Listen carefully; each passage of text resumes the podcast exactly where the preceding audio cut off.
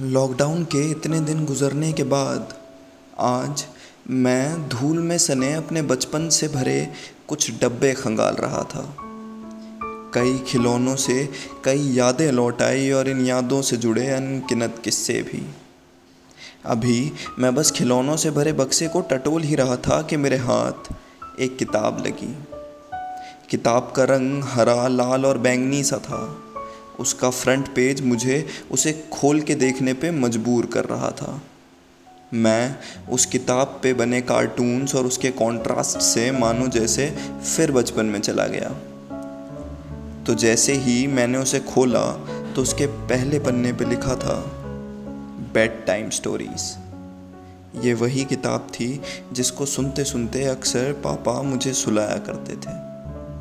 और इस किताब की वो तीन कहानियाँ तो अब भी मुझे मुँह ज़ुबानी याद हैं। Farmers and is sons thirsty crow और ग्रीडी किंग ये कहानियाँ और ये किताब मानो जैसे मेरा बचपन थी और इन पे चढ़ी धूल आज की हमारी हालत। बड़े होते होते इन कहानियों के भी मायने शायद मेरी निगाह में बदल से गए। तो मैंने इन्हें पढ़ना चालू किया। बगल में पापा टीवी पे न्यूज़ देख रहे थे। तो मैंने बुक की शुरुआत करी। किताब की पहली कहानी थी फार्मर्स एंड हिज सन्स जिसमें बहुत ही सादगी से समझाया गया था कि एकता में ही बल है। कुछ लकड़ियों को जोड़ के उन पे ज़ोर आजमा कर उस किसान ने अपने कुछ बेटों को ज़िंदगी भर की सीख दे दी थी। इस बचपन की सीख पे ज़रा सी धूल जम गई थी शायद, कि तभी न्यूज़ में बात छिड़ी कि कैसे हम सब एक साथ मिलकर कोरोना वायरस को हरा सकते हैं और इस जंग को जीत सकते हैं। एक, साथ रहकर मगर साथ नहीं रहते हुए। साथ नहीं रहेंगे तो फिर तो फिर तो वो लकड़ियाँ टूट जाएँगी ना? मैंने पापा से पूछा। तो पापा ने मेरी तरफ़ सवाल भरी नज़रों से देखा और बोले, क्या बोल रहा है? तो मैंने कहा, पापा united we win divided we fall अकेले तो हम वैसे भी टूट ही जाएँगे ना? जैसे ये लकड़ियाँ टूट गई इस कहानी में तो पापा ने समझाया कि एकता एक विचार है, एकता एक सोच है, एकता एक रिश्ता है, जो हमें हमारे वतन और हमारे लोगों से बाँध के रखता है। एकता से जीत निश्चित है और एकता का मकसद है अपनों की भलाई, जो इस वक्त अलग रह के ही हो सकती है। इस कहानी का मतलब तो मुझे समझ आ गया था तो कुछ पन्नों की धूल साफ़ करते हुए मैं आगे बढ़ा। अपनी अगली कहानी की तरफ़। द थर्स्टी क्रो इस कहानी में एक प्यासा कौआ एक पानी से भरे मटके में तब तक कंकर फेंकता है जब तक कि उस मटके का पानी ऊपर सतह तक नहीं आ जाता और वो उसे पी नहीं लेता। इस कहानी का मोराल था कि कोशिश करने वालों की कभी हार नहीं होती। हमें छांटना है तो बस एक सही रास्ता। और फिर तब तक परिश्रम करना है जब तक कि हम सफल ना हो जाएँ। इस पन्ने पे धूल नहीं थी, पर ये इतने समय से रखा रखा कुछ धुंधला सा हो गया था और इस पन्ने की नीचे की जो सतह है वो दिख रही थी वहीं इस कहानी को पढ़ते हुए न्यूज़ पे आया कि कैसे हमारे डॉक्टर्स, पुलिसकर्मी, डिलीवरी बॉयज़ सफ़ाई कर्मचारी, गवर्नमेंट ऑफिशियल्स सोल्जर्स और जाने कितने ही लोग या यूँ कहूँ कि हमारे सभी कोरोना वॉरियर्स कितनी मेहनत, कितनी कोशिश, कितना परिश्रम कर रहे हैं हमें इस महामारी से बचाने के लिए। वहीं फौजी किस तरह सरहद पे खड़े हैं हमारी हर एक आज़ादी की सांस को कायम और ज़िंदा रखने के लिए। उस न्यूज़ में कहीं भगवान का ज़िक्र नहीं था, ना ही किसी भगवे का कुछ कुछ सफ़ेद कपड़े पहने लोग साँसें बचाने में लगे थे। और कुछ खाकी वर्दी वाले साँसें महफूज रखने में। और कई ऐसे लोग थे जो भिन्न भिन्न वर्दियों में बस कोशिश में थे इन सांसों को सुकून और तसल्ली देने में, उन्हें आराम पहुँचाने में। यहाँ वो कौवा हम थे, वो मटका, ये लॉकडाउन जो बहुत ही गहरा और खाली था, जिसकी सतह पे कहीं नीचे चमक रही थी आज़ादी आज़ादी इस महामारी से। इस बुरे वक्त से, इस लड़ाई के माहौल से, जिसमें कंकर थे हमारे कोरोना वॉरियर्स। उस कौवे को अगर किसी चीज़ की फ़िक्र थी तो वो था पानी। जैसे इस वक्त हमें प्यास थी, आज़ादी की। पर हम में से कोई ये नहीं सोचता कि जिन कंकरों को हम उनकी दुनिया से अलग करके उस उस लॉकडाउन में फंसी आज़ादी को निकालने के लिए अंदर डाल रहे हैं, उन पे क्या बीत रही होगी?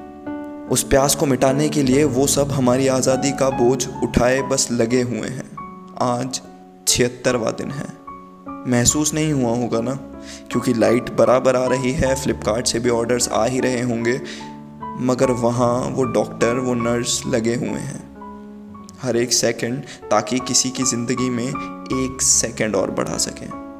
वो पुलिसकर्मी लगे हैं, दिन रात धूप में, बिना पानी, बिना एसी के, ताकि लोग चैन की सांस सुकून के साथ सो सकें, संक्रमित होने से बच सकें। वहीं हज़ारों लाखों लोग सफ़ाई होम डिलीवरी में लगे हैं, बस ताकि हम सफ़ाई से और स्वच्छता से ज़िंदगी का आनंद ले सकें। कुछ वक्त अपने परिवार के साथ बिता सकें।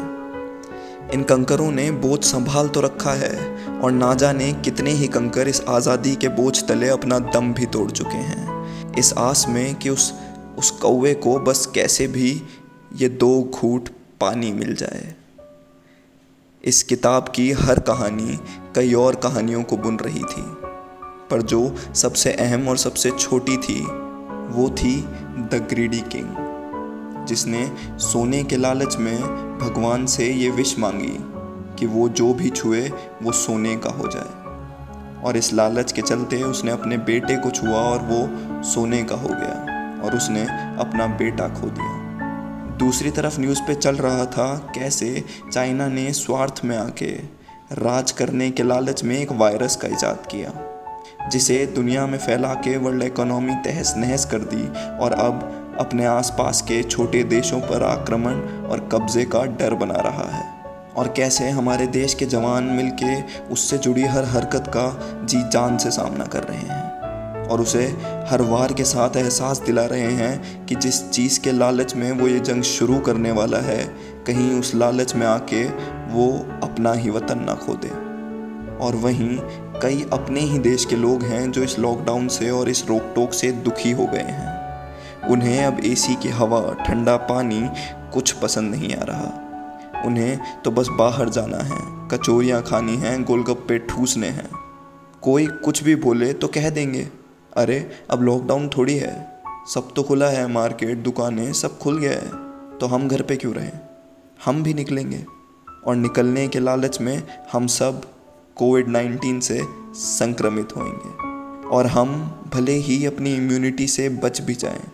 पर अपने बूढ़े माँ बाप और घर वालों में से किसी की भी मौत के कारण बन सकते हैं। बिल्कुल उस राजा की तरह, जिसने लालच में अपना ही बेटा खो दिया। तो इस वक्त अगर कुछ ज़रूरी है तो वो है एकता, वो है कोशिशें, वो है सब्र, वो है परिश्रम, ना कि लालच। इस समय हमें सब्र के साथ हमारे सभी कोरोना वॉरियर्स का साथ देना चाहिए और उनका सपोर्ट करना चाहिए। अपनी काम वाली बाइयों को तनख्वाह और जितने भी वो लोग जिनका रोज़गार हमारे घर से चलता हो या जिनके बच्चे हमारे दिए कुछ रुपयों से खाना खाते हों, हमें उनकी सैलरीज टाइम पर देनी चाहिए। हम सब मिल के एकता के साथ इस महामारी से बच सकते हैं। और किसी महान व्यक्ति ने कहा है, सब्र का फल हमेशा मीठा होता है।